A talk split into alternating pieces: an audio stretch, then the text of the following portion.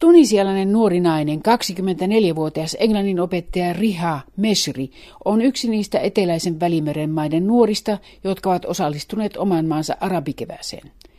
Kaikki alkoi Tunisiasta 2010 vuoden lopulla, mutta tänään Tunisia on ainoa maa, jossa syvälliseen yhteiskunnalliseen muutokseen tähtäävä liike on saanut aikaan pysyviä muutoksia. Tunisian uutta perustuslakia säätämään asetettu yleiskokous hyväksyi uuden perustuslain tammikuussa 2014.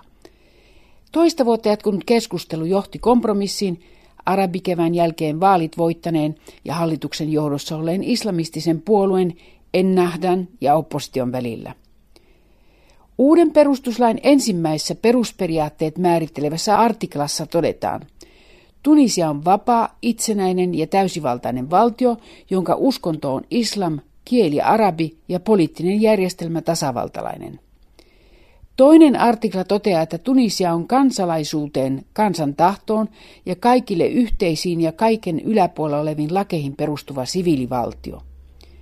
Kuudennessa artiklassa todetaan, että valtio on uskonnon valvoja, joka takaa oman tunnon ja uskonnon vapauden ja pitää huolta siitä, että moskeijat, ja muut rukoushuoneet pysyvät poliittisesti neutraaleina.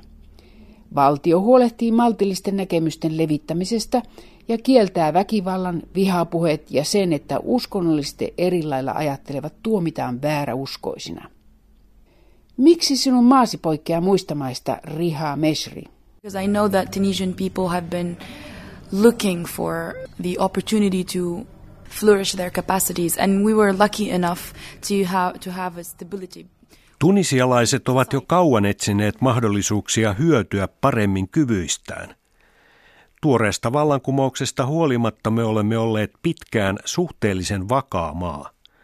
Koko yhteiskunta, sen jäsenet, koulutuksesta vastaavat ja valtion johdossa olevat ovat aina halunneet mennä eteenpäin. Koska meillä ei ole esimerkiksi Egyptin tapaisen maan esteitä, me voimme sopia siitä, että olemme erilaisia keskenämme. Me osaamme arvostaa erilaisuutta ja juuri siinä me eroamme muista. Riha opettaa englantia sekä maan pääkaupungissa Tunisissa että eteläisessä Sus-kaupungissa. Hän osallistuu kansalaisjärjestöjen toimintaan, muun muassa Young Arab Voices-ohjelmaan, siis nuorten arabien äänet esille tuovaan projektiin – sen on luonut Annalin säätiö, joka on EUn oma eurooppalaisten ja Välimeren alueen kansalaisjärjestön yhteistyöväline. Tapasin Rihan syyskuussa Annalin säätiön Välimeren foorumissa Maltan saarella, jossa hän kertoi, mikä on tilanne tämän päivän Tunisiassa. Well, after five years of the revolution, not all of the goals are reached. Vallankumous tapahtui viisi vuotta sitten, mutta emme ole vielä toteuttaneet kaikkia sen päämääriä. Tilanne ei ole nyt oikein hyvä, mutta historiasta tiedämme, että myös muiden vallankumousten tavoitteiden toteuttamiseen on mennyt aikaa. Meidän taloutemme on hauras, koska painiskelemme työttömyys- ja turvallisuusongelmien kanssa useiden terroriskujen jälkeen. Matkailun tärkeyden vuoksi monien hotellien sulkeminen on luonut paljon työttömyyttä. Kuitenkin nykyisin lähes koko maailma kärsii samoista ongelmista. Emme ole vielä tottuneet demokraattiseen järjestelmään, mutta olemme oikealla polulla, koska opimme koko ajan uutta. Kysyn Rihalta, miten hän, nuori koulutettu urbaani nainen, näkee oman maansa islamistisen puolueen ennähdän? In my opinion, which is really limited to concerning politics, I think that um, Ennahda party is more moderate, more modern in Tunisia than the the ones in uh, than uh, Muslim Brotherhood in um, in Egypt. I think they Mielestäni Ennahda-puolue on paljon modernimpi kuin muut islamistiset puolueet, muun muassa Egyptin muslimiveljeskunta, ja se pyrkii eroon ääripuolueen maineestaan. Puolue on todella muuttanut näkemyksiään vallankumouksen jälkeen.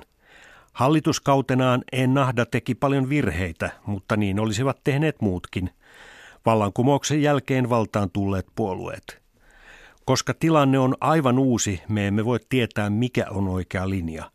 Meidän islamistinen puolueemme yrittää oppia tulemaan toimeen muiden kanssa. Sen sijaan omiin varmuuksiinsa takertunut Egyptin muslimiveljeskunta ei ole onnistunut luomaan yhteyttä yhteiskuntaan. Tunisia on ensimmäinen muslimimaa, jonka naiset saavat juridisen statuksen yksilöinä. Sen ansiosta naisten asema ei riipu perheestä eikä uskonnosta, vaan valtion siviililainsäädäntö määrittelee naisen aseman. Tunisian naisten asema muuttui tammikuussa 1957, eli 60 vuotta sitten. Silloin maan naisista tuli tasa-arvoisia miesten kanssa, kiitos useista laista koostuvan yksilön henkilökohtaisen statuksen vuoksi. Edellisenä vuonna itsenäistyneen maan ensimmäinen presidentti Habib Bourguiba ajoi lait läpi. Uudet lait kielsivät moniavioisuuden, eikä naisilta vaadittu enää aviomiehen tottelemista. Avioliiton pitää perustua molemminpuoliseen sopimukseen. Avioerosta tuli valtion tuomioistuimissa käsiteltävä asia, eli se otettiin pois uskonnollisilta sharia-tuomioistuimilta. Maaliskuussa 1957 Tunisian naiset saivat myös oikeuden äänestää ja asettua ehdokkaaksi. On hyvä muistaa, että Sveitsissä naisten äänioikeus toteutui useimmissa liittovaltion osissa vasta 1970-luvulla.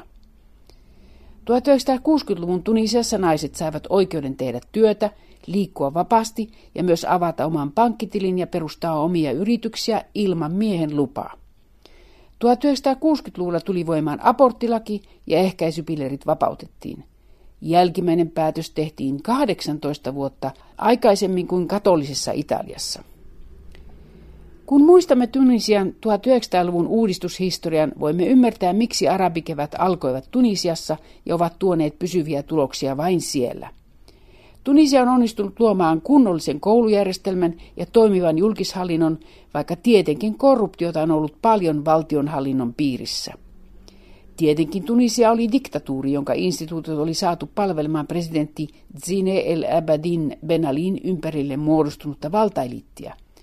Siitä huolimatta tämä Pohjois-Afrikan maa on kehityksessään pitemmällä kuin muut saman alueen valtiot. Tietenkin Tunisialla on kehitysalueita, ja juuri noiden alueiden asukkaat aloittivat kapinan 2010 vuoden lopulla.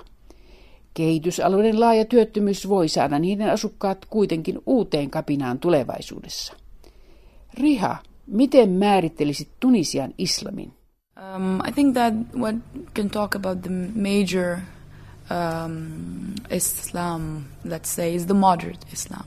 We are a country who is open to other cultures. We are the whole... Tunisialaisen islamin pääsuuntaus edustaa maltillisuutta – minä, minun vanhempani ja isovanhempani, me kaikki olemme muslimia, jotka suhtautuvat avoimesti muihin kulttuureihin. Me emme tuomitse muita emmekä sulkeudu omaan piiriimme. Maltillisina me pidämme kiinni omasta uskonnostamme, josta me kaikki olemme vastuussa itse. Mikä on sitten uskonnon paikka Tunisiassa? Onko se täysin yksityisasia? We cannot eradicate the religion from culture. Emme me voi kitkeä uskontoa pois kulttuuristamme, koska se on syvästi juurtunut siihen. Muslimien tärkeää Aid-juhlaa Tunisiassa viettää koko väestö, koska se on osa meidän kulttuuriamme. Meille usko on yksityisasia, eli henkilön ja hänen Jumalansa välinen suhde, johon yhteiskunnan ei pidä puuttua. Mutta emme ole repineet islamia irti omasta kulttuuristamme. Kerron Rihalle, että muun muassa Britanniassa on lukuisia sarjatuomioistuimia, jotka langettavat tuomioita perhesuhteisiin liittyvissä asioissa.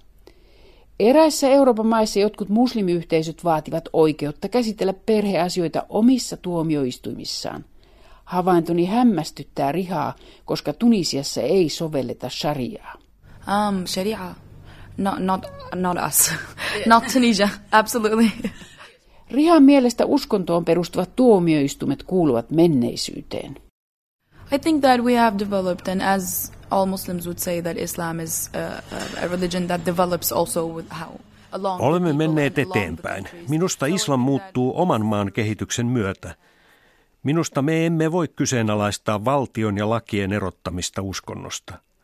Kannatan ehdottomasti siviilivaltiota ja siviililakeja. Minusta uskonto on henkilökohtainen asia, jota pitää kunnioittaa, mutta se on myös pidettävä oman sydämen sisällä. Siis sinun ja oman Jumalasi välisen asiana. Sitä ei saa sotkea politiikkaan eikä lainsäädäntöön. En tiedä, onko Riha tietoinen islamin istihad-käsitteestä, mutta hänen puheensa liittyy siihen tiiviisti. Istihad antaa mahdollisuuden muslimiyhteisön oppineille tulkita islamia muuttuneiden olosuhteiden vuoksi. Tunisian syntyhistoriassa näkyy maassa vaikuttaneiden ajattelijoiden näkemykset, joiden mukaan islamia uuden ajan ajatukset voidaan laittaa yhteen juuri istihadin avulla. Ja juuri naisten aseman muutos oli näkyvin uudistajien ajatusten testaus. Tunisia on muita Pohjois-Afrikan maita edellä, kun puhutaan islamin ja valtion suhteista, mutta samanlaisia näkemyksiä esiintyy myös Algeriassa ja Marokossa. Tosin Marokon kuningas on myös uskovaisten komentaja, eli hänellä on maan islamin historiaan liittyvä oman maansa uskonnollisen johtajan erikoistatus. Niinpä islamilla on vahvempi asema Marokossa kuin Tunisiassa. Marokon kuninkaan isämäisen holhoavan näkemyksen vuoksi tämän maan katsotaan säästyneen suurista hallituksen ja poliittisen islamin vastakkainasettelusta. Naapurimaassa Algeriassa vallassa olevan armeijan holhouksessa olevan hallituksen kova linja johti sisällissotaan 1990-luvulla. Siellä äärilinjan islamistien ja armeijan sisällissodan uhrien määrän katsotaan nousseen peräti 200 000. Algeriassa ja Marokossa ei ole ollut vallankumousyrityksiä niin kuin Tunisiassa. Tunisian ainutlaatuinen naapurimaista eroava tarina on tehnyt siitä sekä Pohjois-Afrikan että arabimaiden edistyneimmän maan. Kuitenkin Tunisia on myös maa, josta lähtee valtava määrä ääri-islamistisia taistelijoita kasvattamaan sekä naapurimaan Libyan että Lähi-idän äärijärjestöjen rivejä. Tunisiassa ilmiötä selitetään sillä, että Tunisian vallankumous nähtiin nuorison suuren työttömyysongelman kollektiivisena ratkaisuna. Kun työttömyyteen ei ole löytynyt nopeaa ratkaisua erityisesti Tunisian syrjäseuduilla, monen nuoret eivät usko enää kollektiivisiin ratkaisuihin. Heille värväytyminen ISISin tapaisten järjestöjen riveihin on yksilöllinen ratkaisu. Tässä on Rihan selitys ongelmaan. I think that unemployment is one of the reasons that one of the major reasons that is pushing some young men and young women to go and join ISIS because many of those Minusta työttömyys on tärkeimpiä syitä siihen, että koulutettuja nuoria naisia ja miehiä liittyy ISISiin. Monet ISISiin värväytyneet nuoret ovat saaneet menestyksellisesti opintonsa päätökseen korkeakoulussa tai ainakin koulujen ylemmillä asteilla. Nämä nuoret aikuiset eivät näe mitään mahdollisuutta löytää ratkaisua omaan tulevaisuuteensa Tunisian tapaisessa kehitysmaassa. Siksi osa heistä uskoo, että ISIS voi antaa heille tehtävän, valtaa ja myös rahaa, eli mahdollisuuden tuntea itsensä tärkeiksi. Näitä epätoivoisia nuoria on helppo manipuloida. Koska nuoriso ei voi odottaa paljon uusia työpaikkoja hallitukselta, Rihan mielestä kansalaisjärjestöt voivat luoda uusia työpaikkoja jonkin verran omalla toiminnallaan. Kansalaisjärjestön tärkein tehtävä on kuitenkin luoda herättävää kansalaistoimintaa syrjäseuduilla. I have a friend of mine that is appointed to teach in Qasrin. Mm. She went and took the job and she's teaching in a high school there. And she went and suggested to Kun ystävättäreni sai opettajan viran Kassarinen nimisessä Algerian rajan pinnassa sijaitsevassa kehitysalueen kaupungissa, hän perusti sinne keskustelukerhon. Kassirinen paikallishallinnon edustajat olivat tyrmistyneitä, koska yksikään opettaja ei ollut aikaisemmin tehnyt mitään sellaista – Ystävättäreni mielestä juuri meidän koulutettujen nuorten on perustettava syrjäseuduille näitä kerhoja.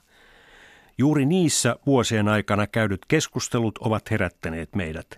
Nyt meidän on luotava sama mahdollisuus syrjäseuduille eläville oman ikäluokkamme tunisialaisille.